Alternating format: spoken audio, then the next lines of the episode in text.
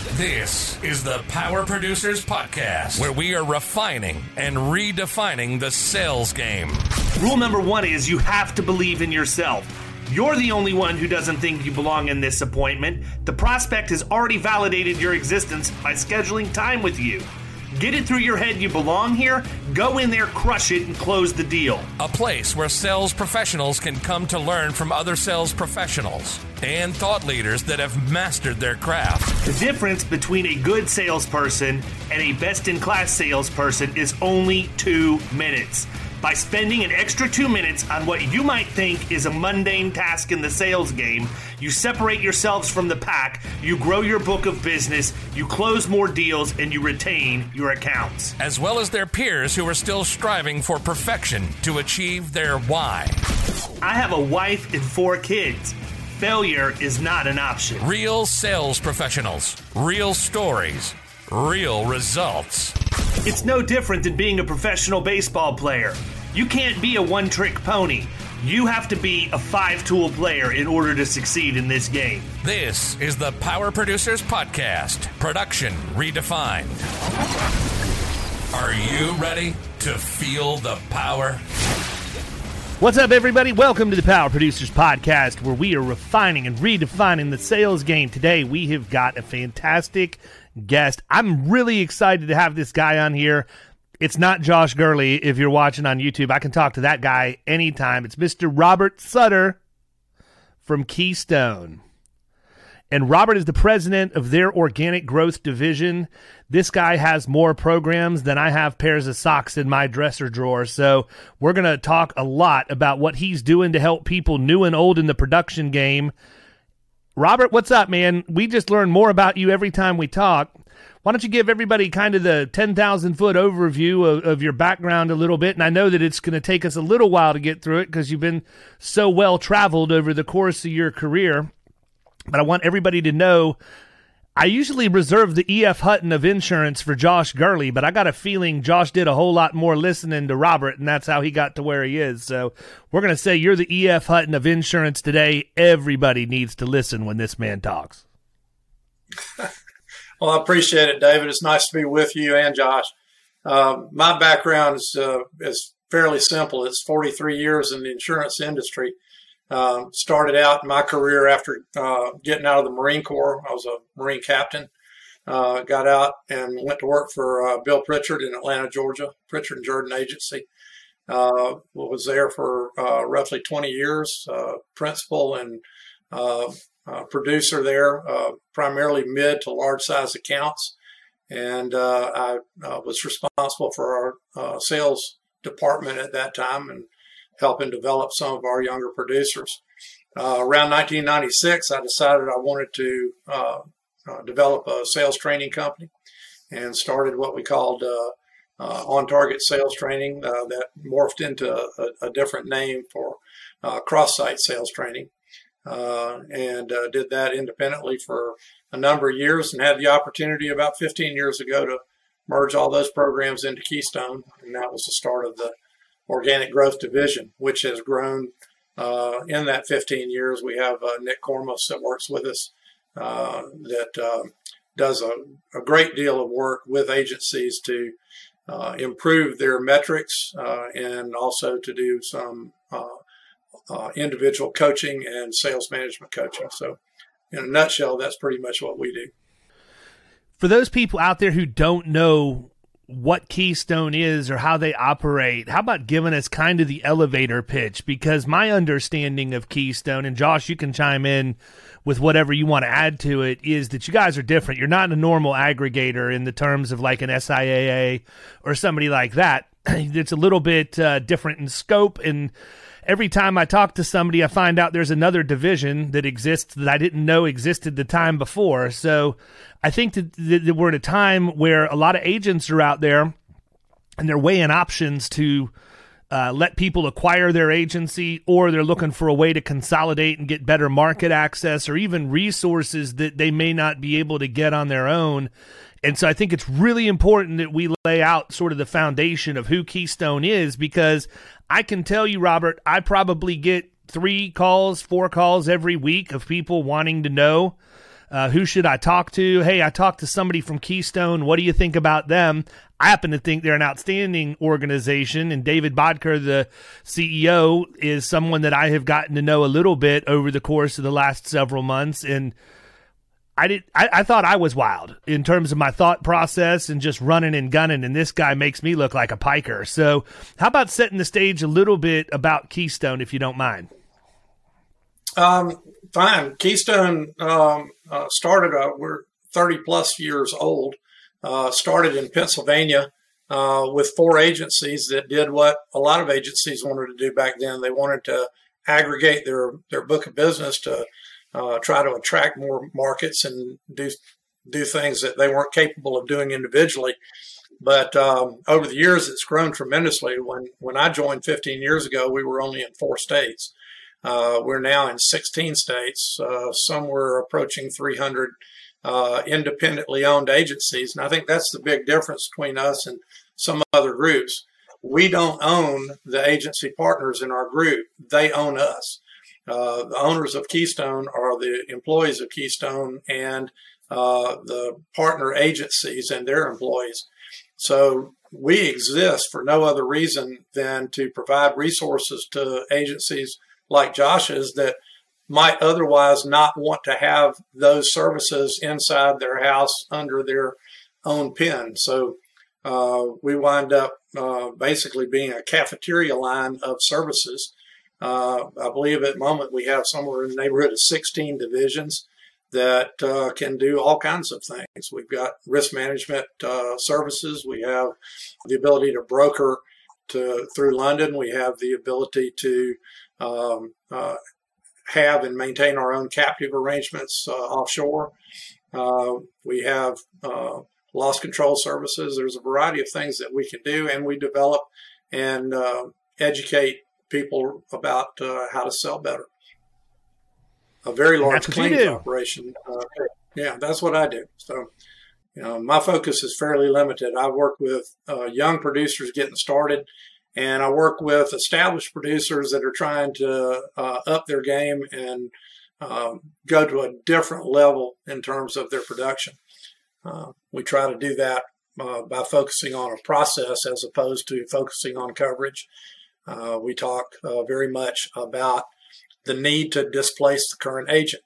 And we can't displace the current agent by simply selling the same uh, program that uh, is presently in place and doing it for less money. Uh, there has to be something more to that. There has to be a better uh, service to the to the customer and a better parachute, if you will. That's that's what we think insurance is. Really, is a risk parachute for people that don't really want to jump out of an airplane. Josh, you've been working with Robert for a while now. I mean, I don't remember exactly when HM Advisors, you were Hunt Miller back then, joined Keystone, but talk a little bit about, um, you know, what led your agency to get involved with Keystone and, and what it's like or what it's been like since you've engaged specifically with, with Robert and his top 20 program. I think our agency started out like a lot of agencies do. Uh, you know, you, you're you're trying to get upstream. You're trying to get into more middle market accounts and larger business, but you're not exactly sure uh, what to do. And and really, the biggest thing that holds you back is your confidence. And I want to say that we started with Keystone in maybe 2014, 2013, uh, sometime, you know, along those lines. And I think really a lot of the stuff was just in our head. And the thing that I think Robert did, and you talk about this, David, a lot, is he helped us believe in our own ability. And he gave us some ideas, and a lot of the stuff that I tell people today is just, I tell people all the time that it's, I take some stuff Robert said, some stuff you said, some stuff that, you know, Randy Schwantz has said, some stuff that all these other people say, and I just kind of put it together and make it my own thing.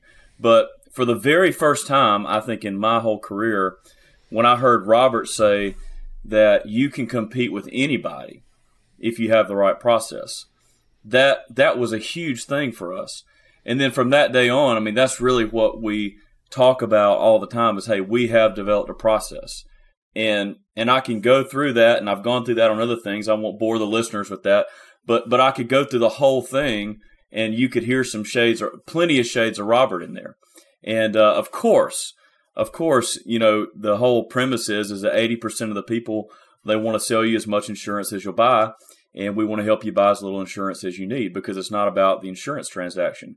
And I think when Robert really started showing us those things and teaching us how this stuff gets done at a high level, I mean, it made all the difference. And I mean, if you were to look at our growth chart pre Robert and then post Robert, I mean, it's you can't even compare. I mean, it's it's triple the size uh, just by changing a few things. And I and I can look back. I mean, even at other people that have been on your podcast. I mean, you know, people like Steven Sedlak. I mean, those are people that that Robert has trained, and um, there's so many good and successful producers that are out there because of Robert.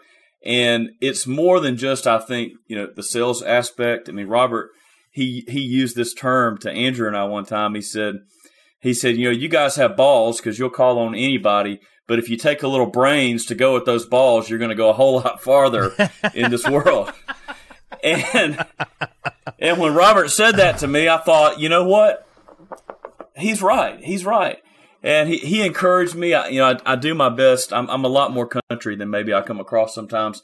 But Robert, he encouraged me to do my best to change my voice up every now and then to uh, to sound a little bit less uh, like I'm from the sticks you know, and just everything from the way you speak to the people, the way you write your emails, the way that you dress, the way that you trim your beard. I mean, Robert, Robert was on me about all these things.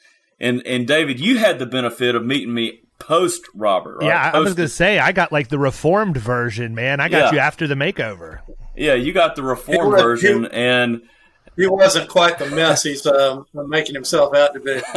Uh, he, he and Andrew Deering together he, he and Andrew Deering together, I think, make a very formidable team because Andrew is probably one of the best door openers I've ever met, and people immediately like Andrew.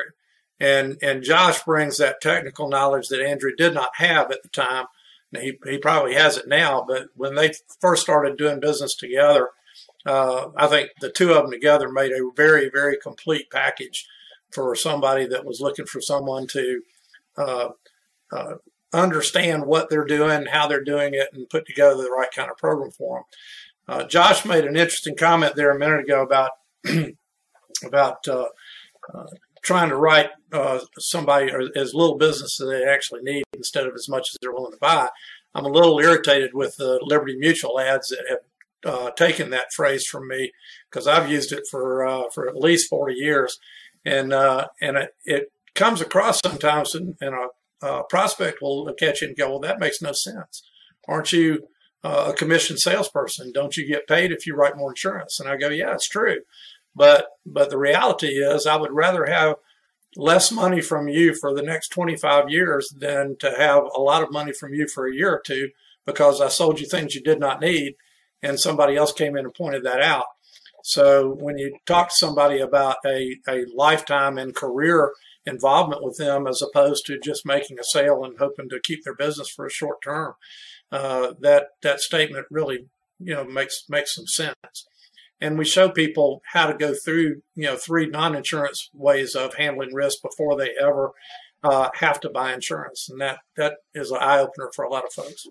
Well, I can tell you, it's the number one reason why 80% of my accounts are on a service fee as opposed to a commission because I don't have to worry about how much insurance I'm selling somebody in order to feed my family. I charge them a fair and adequate rate based on the work that I do for them, and I'm incented to provide the absolute best solution for them, period, whether it be from a contractual risk stand, uh, standpoint or whether it be from risk management services that we provide or coverage recommendations or whatever else.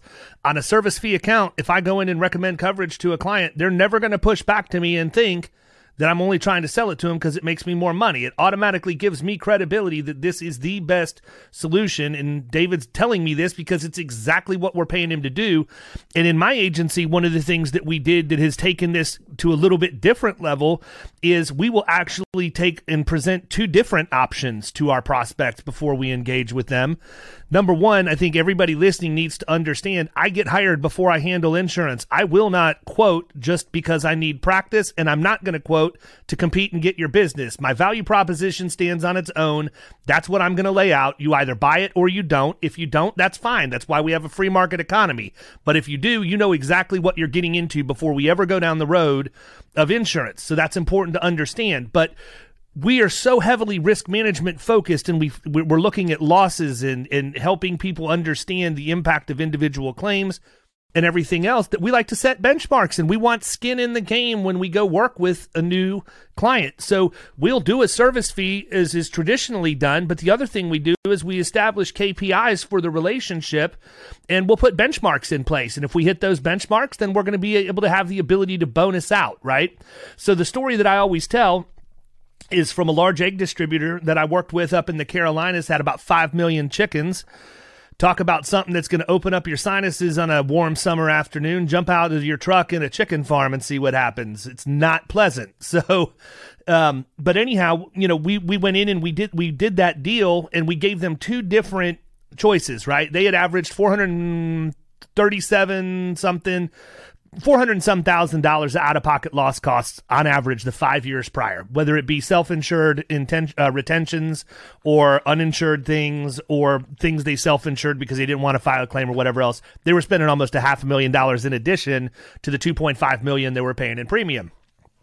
So when we did the deal, we realized pretty quickly that the, the commissions were skewed because it was $86 million in TIV of frame construction.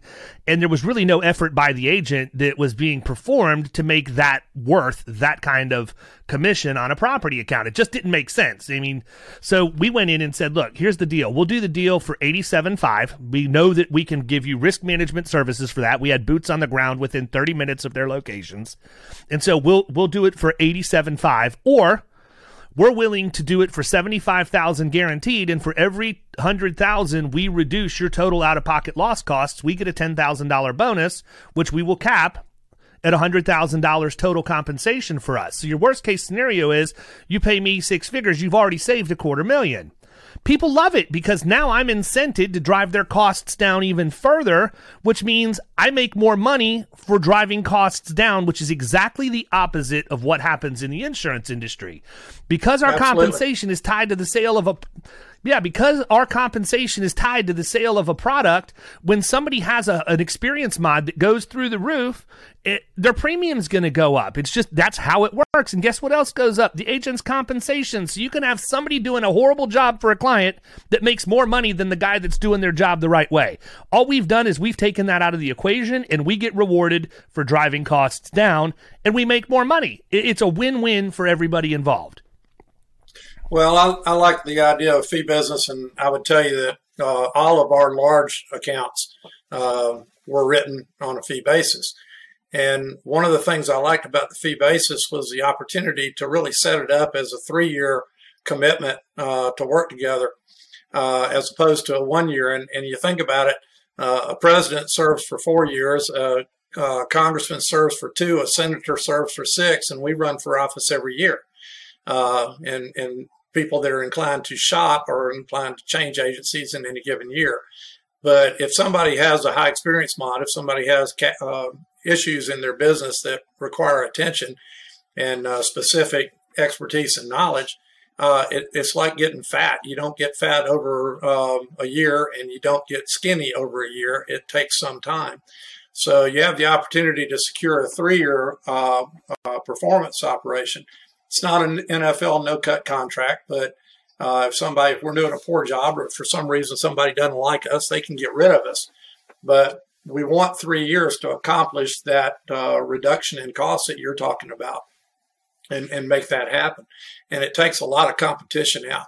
Uh, there's another thing that you can add to that, David, that uh, that we've always done, and I think it's a very, very bright thing to do. Uh, total compensation, as you say, capped at 100 grand, whatever it's going to be and then put th- these words after it, plus your active goodwill.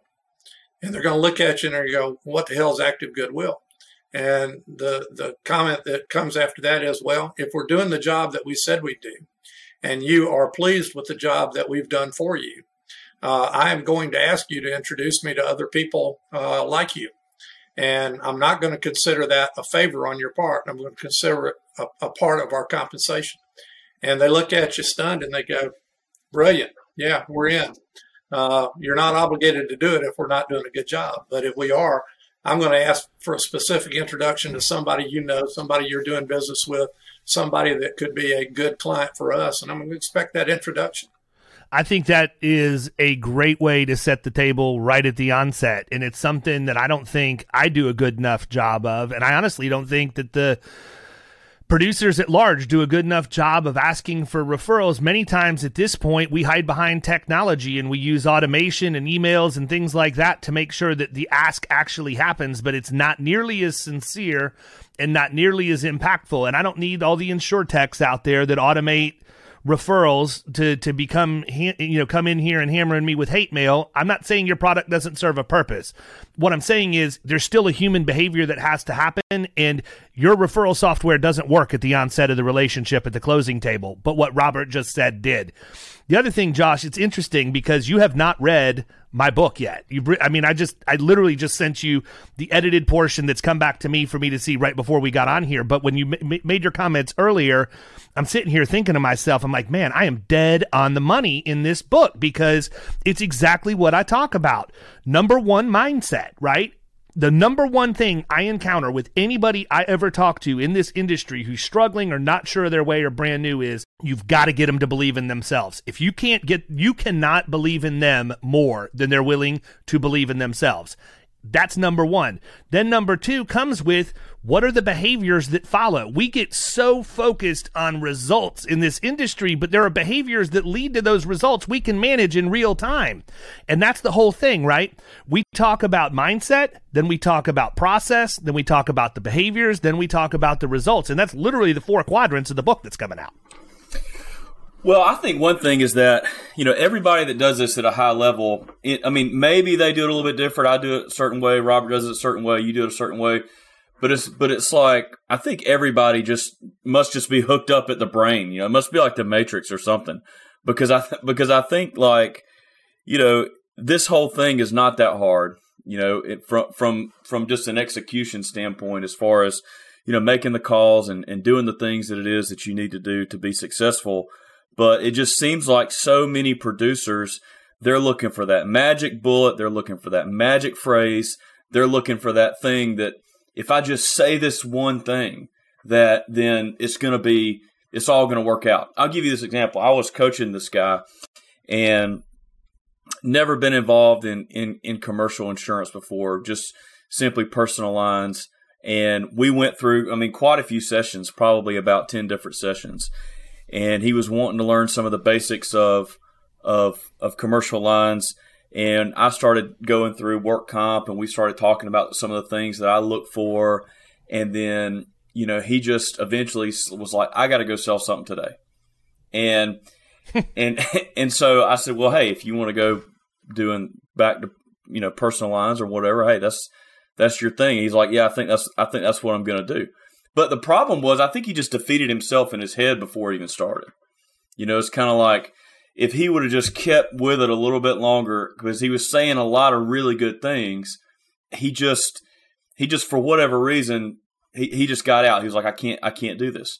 And so, another interesting story. I think this would be good to hear Robert's opinion on this.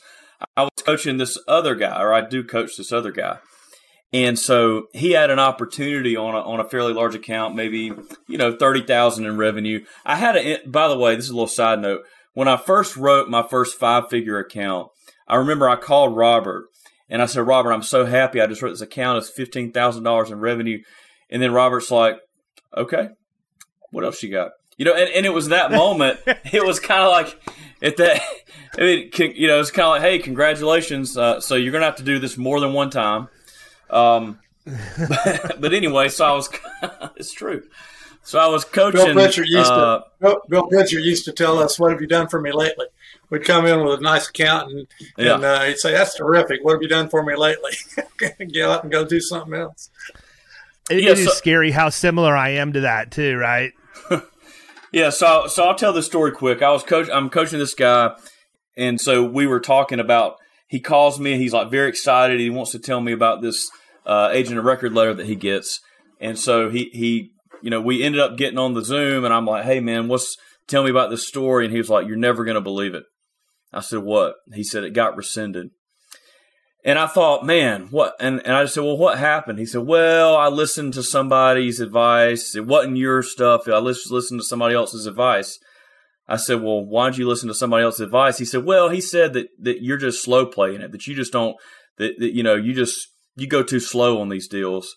That, that when you try to set it up up front, that you're going to have an initial meeting, um, initial meeting, you're going to have, you know, risk review session. You're going to come back with your findings, and then you're going to ask to get married on the, you know, the third or fourth, third or fourth date. He said that's too long. He said what you do is, is you ask them right up front. You just go ahead and say, hey, sign this deal. So I said, well, tell me the story. Hey, this is, you know what this is? This is the difference between somebody who wants a hooker and somebody who wants a spouse. That's, in my opinion, what it is. Right. Well, so this yeah. that's exactly that's exactly what happened. So he goes and he presents the, the BOR on the first meeting. And I said, Well, what does it say? He said, Well, I just used an ACORD agent of record change. I said, Okay. I said, And who did you meet with? He said, I met with the CFO. She took the ACORD agent of record change in to the owner. The owner signed it. And then she brought it back to me. And I said, So you're telling me that you didn't present this to him yourself? You're and you met with somebody yeah. who couldn't make the decision or sign right. the document. Right. Well, e- right. exactly, Ex- exactly. So, and I said, now why did you do this again? He said because he said because you know somebody just told me that you were moving too slow, and and it really and it, and I said, look, I'm not I'm not upset. I said I think this is an important lesson that that we all need to that we all need to learn. And this lesson came straight from Robert, who said, You didn't ask your wife to marry you on the first date. And although I, you know, you know my story, I, I, probably could have or should have. I mean, she was, you know, beautiful, but that's beside the point. She still is, John. She still is. She still is. Yeah, I'll tell her you said that. So, um, so anyway, but I learned this method from Robert, and I told the guy, I said, "Look, you just went too fast." I said, "You didn't do what I told you to do." I still use today the same BOR letter that Robert gave me, and I almost haven't memorized it at, at this point that just says, "I." and the first line is fully understand I am appointing HM advisors, you know, to provide the whatever, whatever down the line. But and I said, so you didn't give him a you didn't give him a document that said, hey, I so and so fully understand. And he said, no, I didn't do that. And, the and worst, so the, worst the thing, thing is, is do, like. I was just saying the worst yeah, thing people do is they give an agent a record letter and they don't explain that you're firing your agent. And when the agent gets fired, he comes back and says, Why'd you fire me? He goes, I didn't mean to fire you. And it's all undone. Yeah. Well, yeah, I mean, I think that's a, that's a huge point. I mean, and it happens more than I think it should all you have to do is explain to people what the process is going to be. Our job fundamentally is to educate, period. End of story. If you can educate, you can close business. You literally don't even have to ask for the order if you're a good educator. They're going to come to the conclusion on their own. And it doesn't stop just when they say, hey, I think I'm ready to move forward. It has to continue through the AOR process because you need to let them know. And I try and make it personal. I know Josh does too, but I want to know everything I can about that account before I go in. There's a high likelihood I know the first name of the producer and I'm going to use it because because if they're going to flounder at all in their decision making process, I'm going to see it in their body language. When I say that person's name, I can see how they react because now it's personal and they're going to be taking money away from somebody's family and hiring somebody else. And I make sure they're very, very clear on what that looks like. So much so that I actually give them a template of the breakup letter and tell them you can call them. I recommend that you call them, but if you're not comfortable talking to them over the phone, following these bullet points, then go ahead and you can copy and paste this into an email and it is going to be loud and clear that you are terminating your relationship with them and you're going to move forward. And if they have any sense at all, they're not going to beat you over the head based on how this is worded because they want to preserve the opportunity to come back in the future and be able to work with you. So let, let me take that ahead. one step. Let me take that one step further. Uh, just because you've written the letter or told them the wording to uh, say on the telephone um, you can't divorce your wife in an email, and you can't really fire your agent with a letter. Uh, I've never had that happen that the agent didn't call up and say, "Hey, we need to meet. I'm coming over. I want to talk to you." And there's going to be a face to face. So uh, one of the things that we teach in our top 20 program is the counterattack, and that's that's an old Marine Corps um, uh, tactic that we learned. When when you take a hill from an enemy, uh, if you don't kill everybody, they go down to the bottom of the hill and they run back in the jungle and they start reloading and licking their wounds, and they're going to come back up and try to take the hill again. So uh, there's three predictable things, and I always talk to to new prospect or a new client that said yes, we're going to do business with you, and I said, all right, well here's what's going to happen when you call them and tell them that they're out. Uh, he's going to come over and he's going to want to see you, and he's going to hit you with one of three uh, arguments. It's the same thing that happens if you've ever fired an employee. They're going to be angry that they've gotten fired. Uh, now, if he's not angry, but if he comes in and he's angry and he says, I can't believe you're taking my account from me. If the guy doesn't know what to say about that, he, he backs up. It's like, hold on, why are you so ticked off? Uh, you know, go ahead, fix this, fix this, and you can keep it. So anger is one response. Repentance is the other. I'm really sorry that we let you down in this way or that way, but we can fix it. There's nothing that Robert said he can do that you can't, that we can't do. And the third uh, argument is uh, a guilt trip. After all the years we've handled your business and all the good things we've done, you're going to let us go. So those three things are, or some combination of them are going to happen. And uh, if a guy's prepared for that, he doesn't get rolled. Uh, if he's not prepared for that, he may backpedal and do what Josh said and rescind that letter. So you prepare him for the counterattack because it is coming. No doubt about that. Well, and that's yeah. I, I think I think the one thing I think the one thing that we need to also make sure we mention is when I present a, an agent a record letter, it's not a surprise. Like it's not, yeah. and it's also not the first time that that client or prospect has heard about it. Because if they if they didn't agree to the fact that they were willing to fire their agent based on what we talked about in the meeting before, I end my I don't close on the first appointment. I typically don't close on the second. It's usually the third or the fourth because one's discovery One's getting more information as to what you need in touring facilities and all of that kind of stuff. And then the third one is when we go back and deliver the work product, which is when I tell them. But in that second meeting before we leave, I say, look, if I deliver everything that I tell you I'm going to deliver and you're happy with the work product that we put forward, I want you to know when I come back to present that to you, I'm going to ask you to fire John and hire me. And the way right. that you do that is this. And then when we go back, if they say, we're ready to move forward. I can only assume that I was crystal clear in that first meeting and they're expecting it. So they're ready to move on their end. Your point about the counterattack is exactly why they need to not do that on email. You know, some people just don't, right. hey, you said it already. Some people just don't have the balls, right? They don't have the guts to fire somebody, and their culture and their organization shows that because they got people that have been working there 15 years that should have been gone too. So some of them are just not going to do it. But those people, so I encourage phone if they want to meet with them in person, by all means, but they're going to get bullet points from me that say these are the things you need to hit that is going to resonate with the producer to understand exactly what happened. The issue is people are selling insurance, they're not solving problems. So, in a producer's mind, I've always given you a good renewal, you've always had coverage. What does that have to do with total cost of risk? Absolutely nothing. Just because you sell a good insurance policy with good coverage means absolutely nothing for the total budget of the risk management program. Yeah, well, Josh and I, mentioned I'll, something I'll, a minute ago. this. Uh, go ahead. Go yeah, ahead. Go ahead, Robert. I want to go back to something you said a minute ago uh, after you do this, but it has to do with the type of person you said, uh, you know, that you're going too slow. You're going too slow. And I think in our business, and I interview a lot of uh, producer candidates every year for Keystone Partners, uh, upwards of 75 of them a year uh, for the past 13 or 14 years. Um, so I see a lot of guys that people like them. They're they're affable. They're nice people. Good personality. All those good things. But I think there's two things that are in tension, uh, with one another, and that is uh, a, a, sense of patience uh, juxtaposed with a sense of urgency.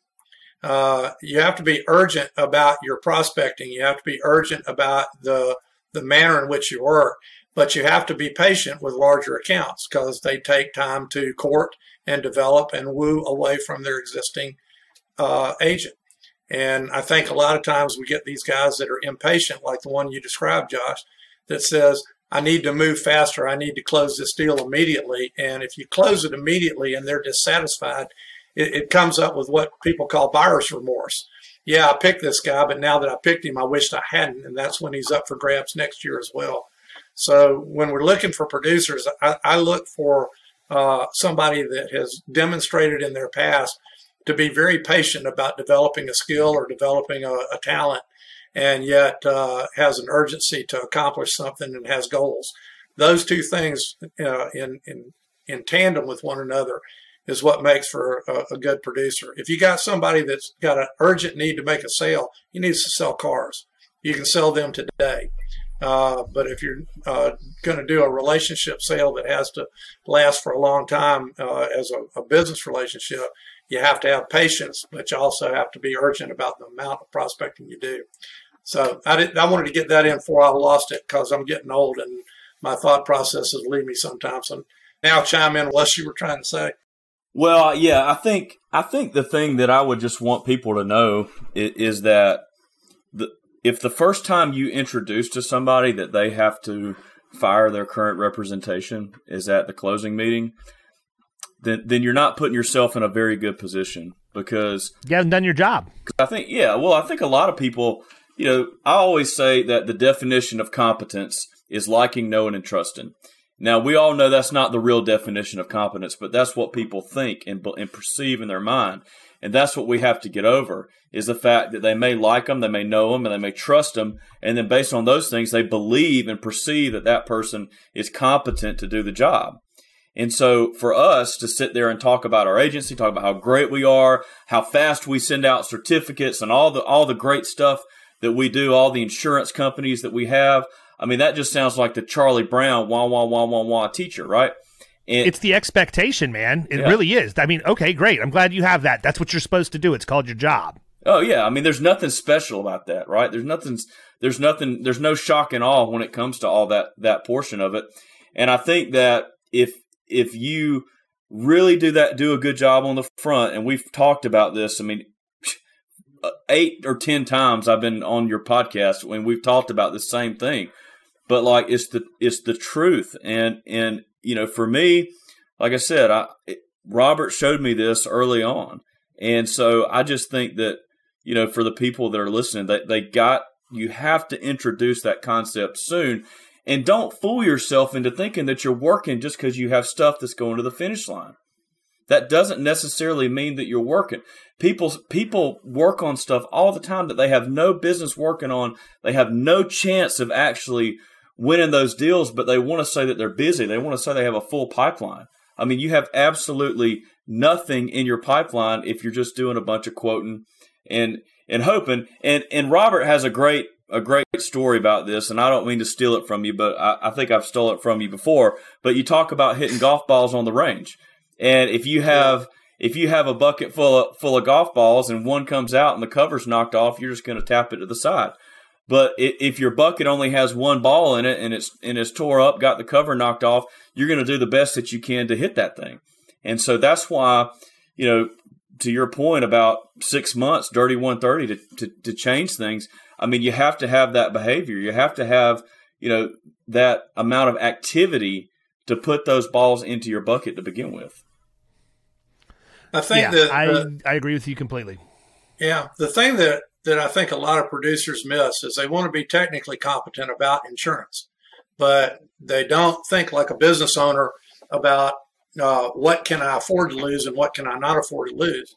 And I use the concept of becoming an expert buyer rather than a peddler of product. Uh, when I married my wife uh, 42 years ago, I, I knew absolutely nothing about buying a diamond ring. And over the years, I bought her a lot of other diamonds. And I, what I know about diamonds can be poured out of a thimble.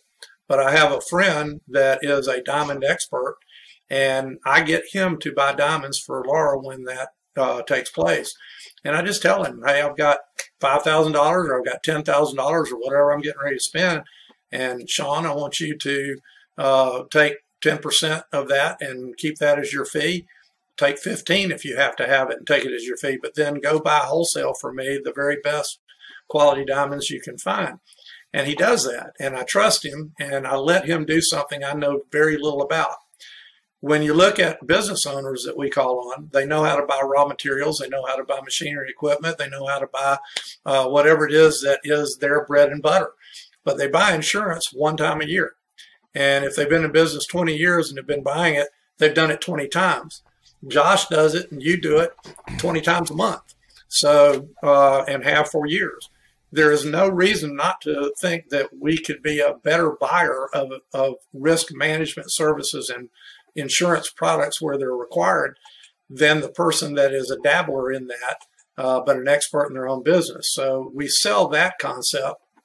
The other thing that, uh, and I think, David, I talked to you about this before we got on this podcast. Um, I equate insurance uh, as, as, being probably a, among the worst products on the planet. Uh, not that it's a bad industry or a bad product. It's a bad product simply because no one really wants to buy it. It's a have to buy. It's mandated that we buy it from our customers. Mandated. The uh, state requires it for vehicles. Lenders require it if there's liens on property or vehicles. So we're, we're being mandated to buy it. Uh, it's expensive. And now I'm, I'm being made to buy something expensive that I really don't want. Now here's the kicker after I buy this expensive product I didn't really want to buy, I don't want to use it. I don't want the loss. I don't want the claim. Uh, I don't want the aggravation of having that loss. So you buy the book uh, of policies, you put it on your bookshelf, and you just go about your business and pray that nothing happens. But that's why I equate it to a, a risk parachute. Being an old military guy, the, the Marines have guys that their sole job is to pack parachutes. Your average Marine does not know how to pack a parachute. We have skilled guys that do that. And to me, a, a risk management program is a risk parachute for somebody that doesn't want to jump out of an airplane. And I always ask guys, which of these three things is most important to you if you had to jump from a moving airplane that's going to crash?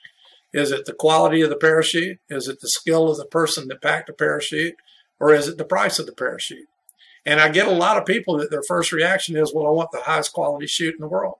And I go, no, you want the skilled parachute packer because I would rather jump with a lesser quality chute packed properly than to jump with the highest quality chute watered in the bag. And price is the last thing on your mind when you go out of the airplane. And when you talk to people like that, they go, nobody ever talks to me like that. That's different.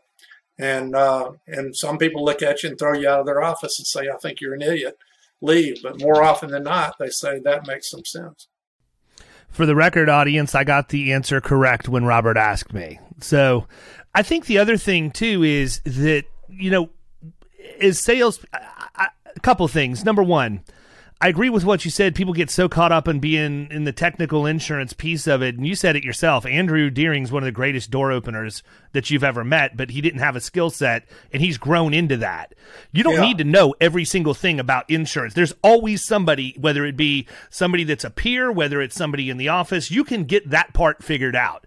You're not going to, I mean, I wish that there was a way to take a USB, a USB drive, stick it in my ear hole and download everything I need to know about insurance, but that doesn't exist. That's called life experience and getting out on the streets. So you know, I, I, don't want people getting so paralyzed by fear of not knowing. I can tell you this, Robert. Never in my career have I gone into cold call somebody on the first meeting and they come out and ask me a technical insurance question. It just never right. happens. It's right. to go in there, meet that person, start to establish rapport and everything else. I think the other thing that we we make mistakes about as agents is, especially outside producers – we don't have to have everybody buy from us the way we want them to buy from us. If you're going to go into an industry, you need to understand how that industry buys. So hang with me for a second and I'll explain why I think that way. I have a guy that I hired that um, came in as a producer, and you know, you don't know this about me yet, Robert, but you're going to find out. I only hire people from outside the industry. I don't want insurance industry people coming in as producers. I like business to business salespeople, and I can train them on everything else. If I look we at your agree. resume and you've been with ADP for five years and you've had progressive responsibility, I know you can cut it in this industry. I don't even have to talk to you. Right. Um, but that being said, I brought this guy in because he worked for a company that manufactured bulk products for the automotive industry and manufacturing, um, you know, 55 gallon drums of lubricants and oil and brake fluid and all of that. And I'm like, I need this Rolodex. That's what I bought. I bought the Rolodex because he could get me into the places he had been calling on selling this product over the course of his career. So went out, did some marketing drops with him for the first, uh, you know, couple of weeks, shouted him pretty heavily and everything, but d- didn't really need to be on the road with him because he had some of these relationships already and he could go in and at least open and, and make the conversation, leave some information, whatever. And after he'd been with me for about a month or so, I asked him, I'm like, listen, man, I, you know, I'm not trying to put undue pressure on you, but you've been going for like around a month now, and I haven't seen that you've actually gotten an appointment. When he was, and his his goal was just to get the appointment. I would go back with him, which is the way all of us do it, right? You take the guy from the office that knows what he's doing, and you get to you, you get to learn that way. And so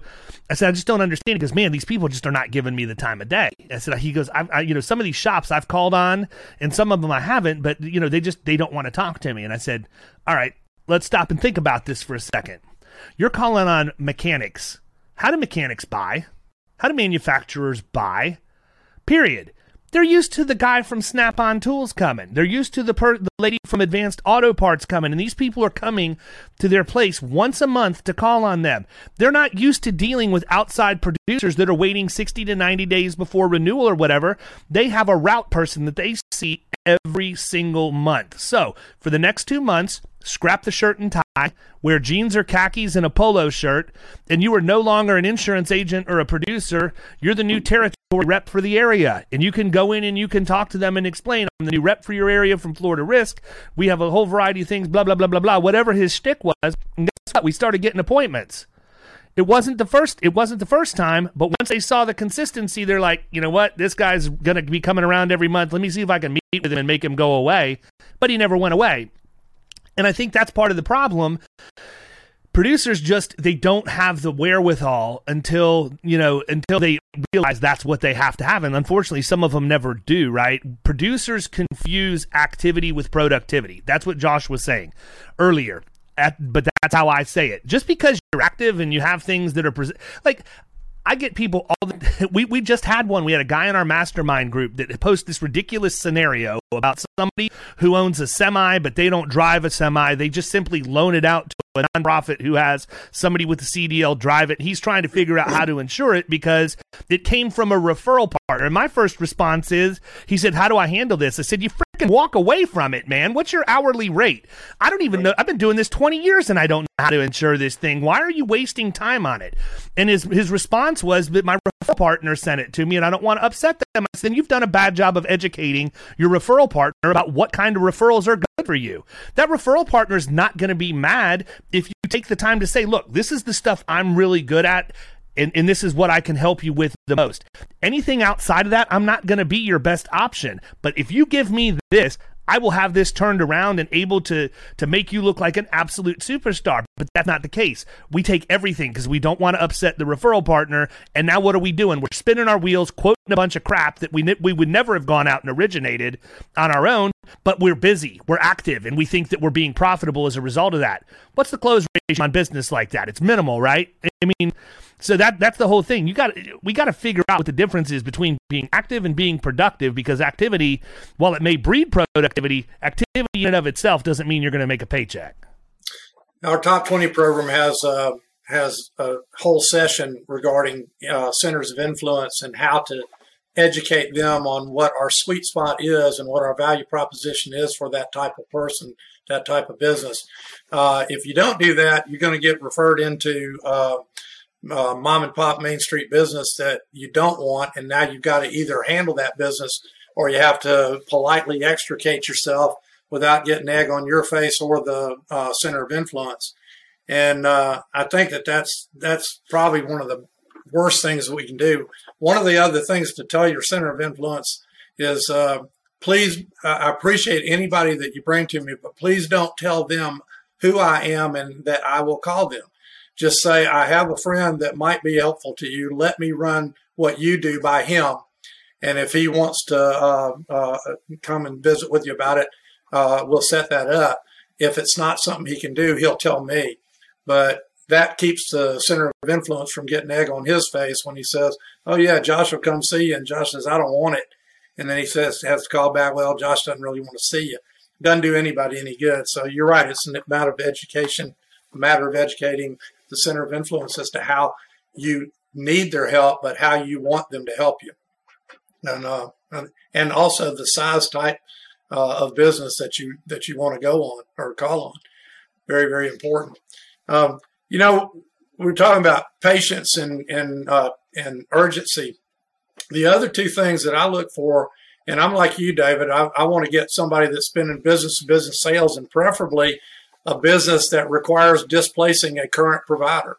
So waste management companies and people like that that have to somebody's taking their trash out now uh, go ahead and, and, find somebody that has to displace the, the competition. But um, I look for two things in a producer candidate. Um, I call it intellectual curiosity and intellectual agility. Uh, are they curious about how the business runs? Are they curious about what the guy's problems might be? Are they curious and ask good questions about where his uh, aggravation and struggles come from? Uh, the the people that ask good questions in an interview ask good questions of a, of a prospect or, or a client. The other is intellectual agility. Uh, and I, I think of that as uh, an example as a running back in football that the play calls for him to go off right tackle, and there's supposed to be a hole there. But as he takes the ball from the quarterback, he sees that that line is all blocked up but he sees a hole out of the corner of his eye to the left and he plants his right foot and pivots and goes to the left. It's that ability to go in wanting to talk about X, Y, and Z with a with a prospect and having them change the, the discussion to something else and being able to say, okay, I'm going to go where they want me to go. And uh, I see a lot of people that get so locked into what they want to go sell, what they want to go talk about, what their value proposition is, that when the prospect or the client is giving them an opening to do something different, they don't. Those are the two things that I think are most important.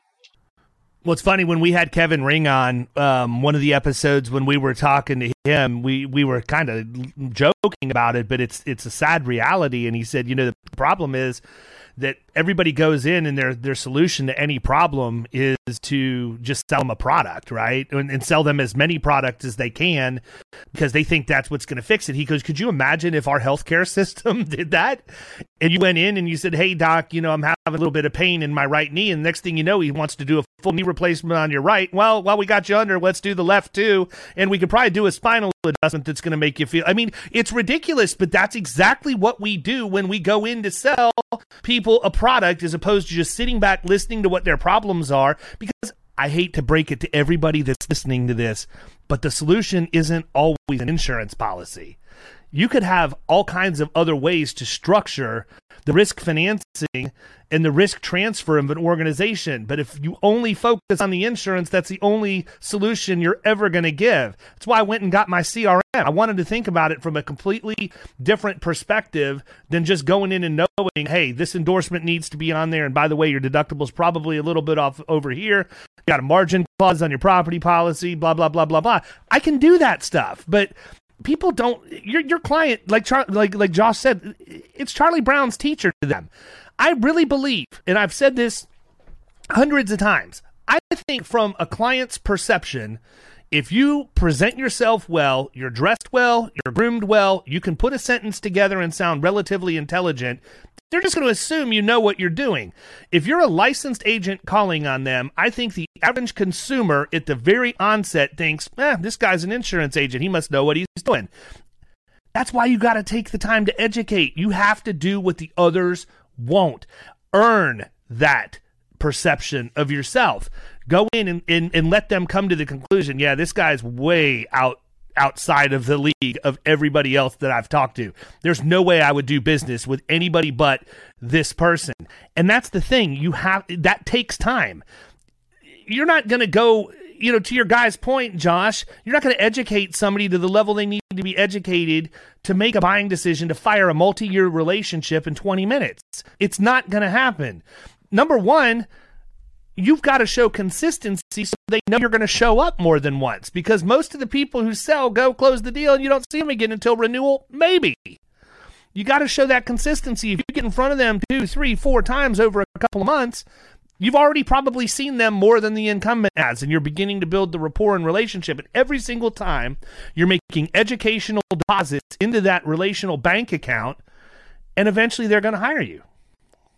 Well, that's exactly the uh, method that we have used, you know, uh, over the years with people because I think, and, and let me let me say this because I, I want to give people at least the exact roadmap that we use within our own agency. I, I, I want to put this out here if, as far as being consistent. This is what we do. Now other people may have things that they do, but from a prospecting standpoint, if we make that initial marketing drop, okay, let's say this is week one.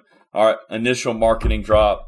You know, we don't necessarily get anywhere, but we just drop some information off and we we get the the person at the front desk name, which is a huge win in my opinion, is getting somebody's name, and then you come back, and the next time you can say you can call their name, you can start building a relationship with them, and then the next week we make a phone call, and then we can call and say, hey, the reason I'm calling is because I left you this benchmarking study, you know, on the salary of welders in your area, and I wanted to have a conversation about it. And then if I still don't get them, then we call the next week. So we're hitting them three weeks in a row and then we're going to take a week off. We're just going to let it cool off for a week, and then see if they call you, ask them. you where you've been. yeah, yeah. Did you die? yeah, we're we're going to hit them one more time, and then um, you know if they don't respond, then then we're going to take we're actually going to take six weeks off, and then we take six weeks off, and then we start the process all over again from the beginning. And, uh, you know, I think it's got to be consistent, repeatable. You know, we have it programmed in, into the CRM the way that this works. Uh, so it makes it easy for the producer. But, like, the, the reality is if you call on somebody one time and you don't call them again for six or eight months, then they're going to forget who you are over that time. So that's the that's the way that we do it. And then on the back end is just telling people what you're going to do and then and then performing on, on what you say. I mean, you give them a client service timeline and you talk about the things that are important, they're going to happen during that time. Hey, we, we're not going to be the people that are going to call you every single month and bug the crap out of you, but we do have some things that we're going to do for you throughout the year. Sometimes it's a lot, sometimes it's not so much.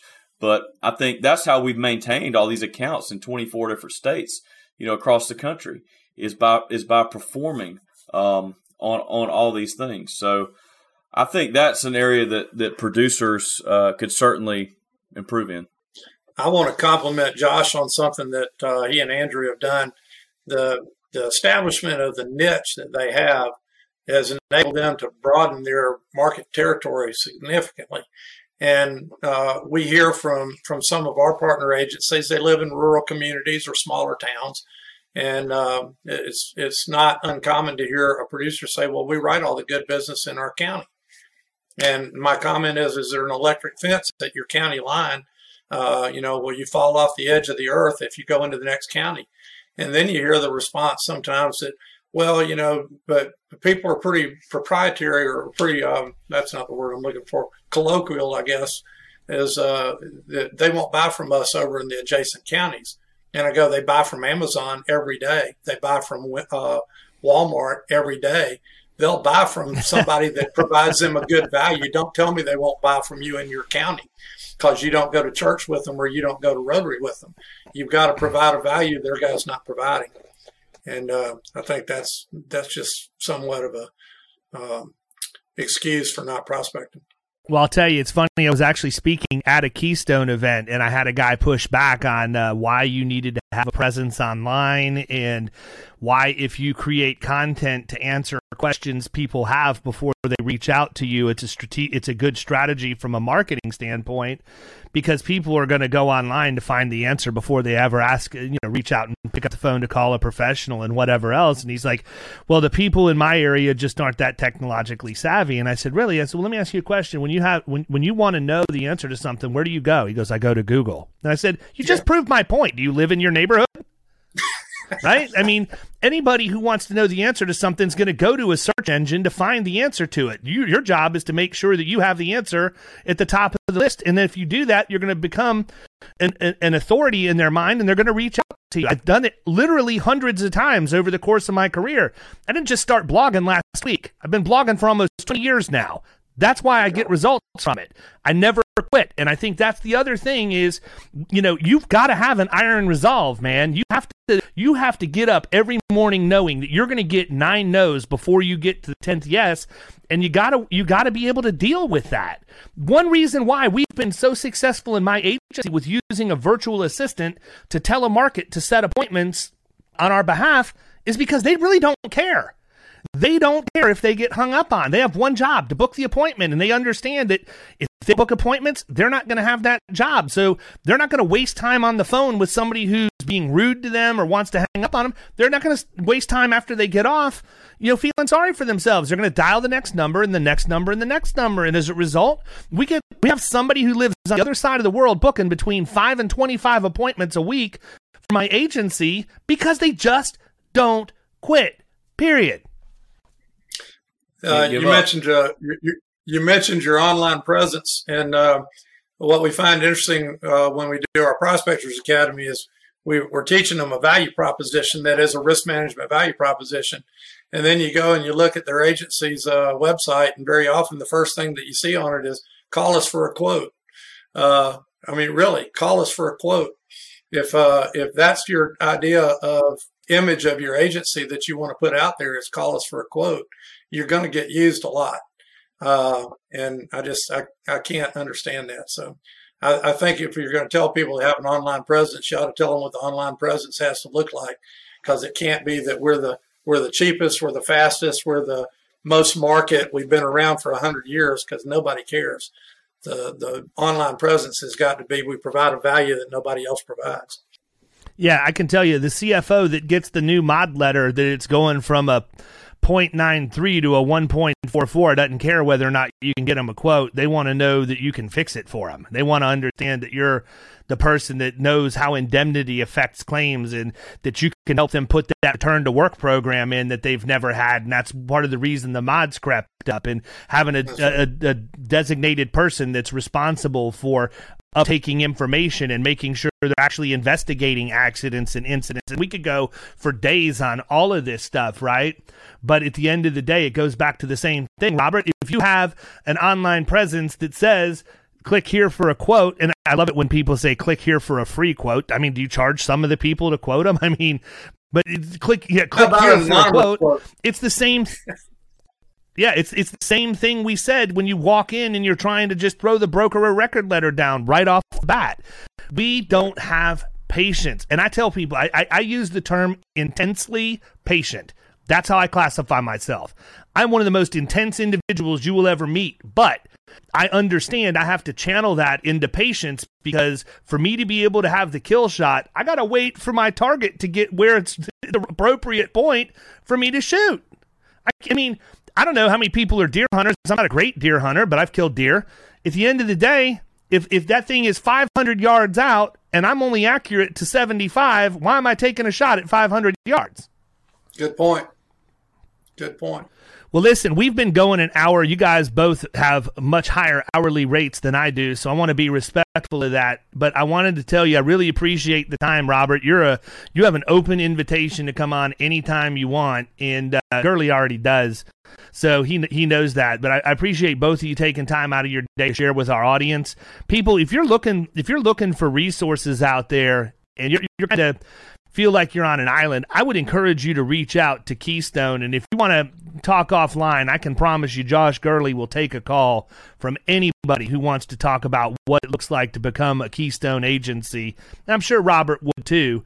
But uh, take advantage of that. You know, Josh is going to be the first guy. He doesn't have any skin in the game to sell you other than he owns a piece of Keystone, but that's so diluted compared to where everything else is. You don't really have a realistic, you know, stake in the game, right? But yeah. at the end of the day, you know, they're building an army over there, and it's it's all about the right agents in the right places. And the one thing I can tell you, I work in Killing Commercial I work with a slew of Keystone agents, and I've told Josh this before, and I've told plenty of other people.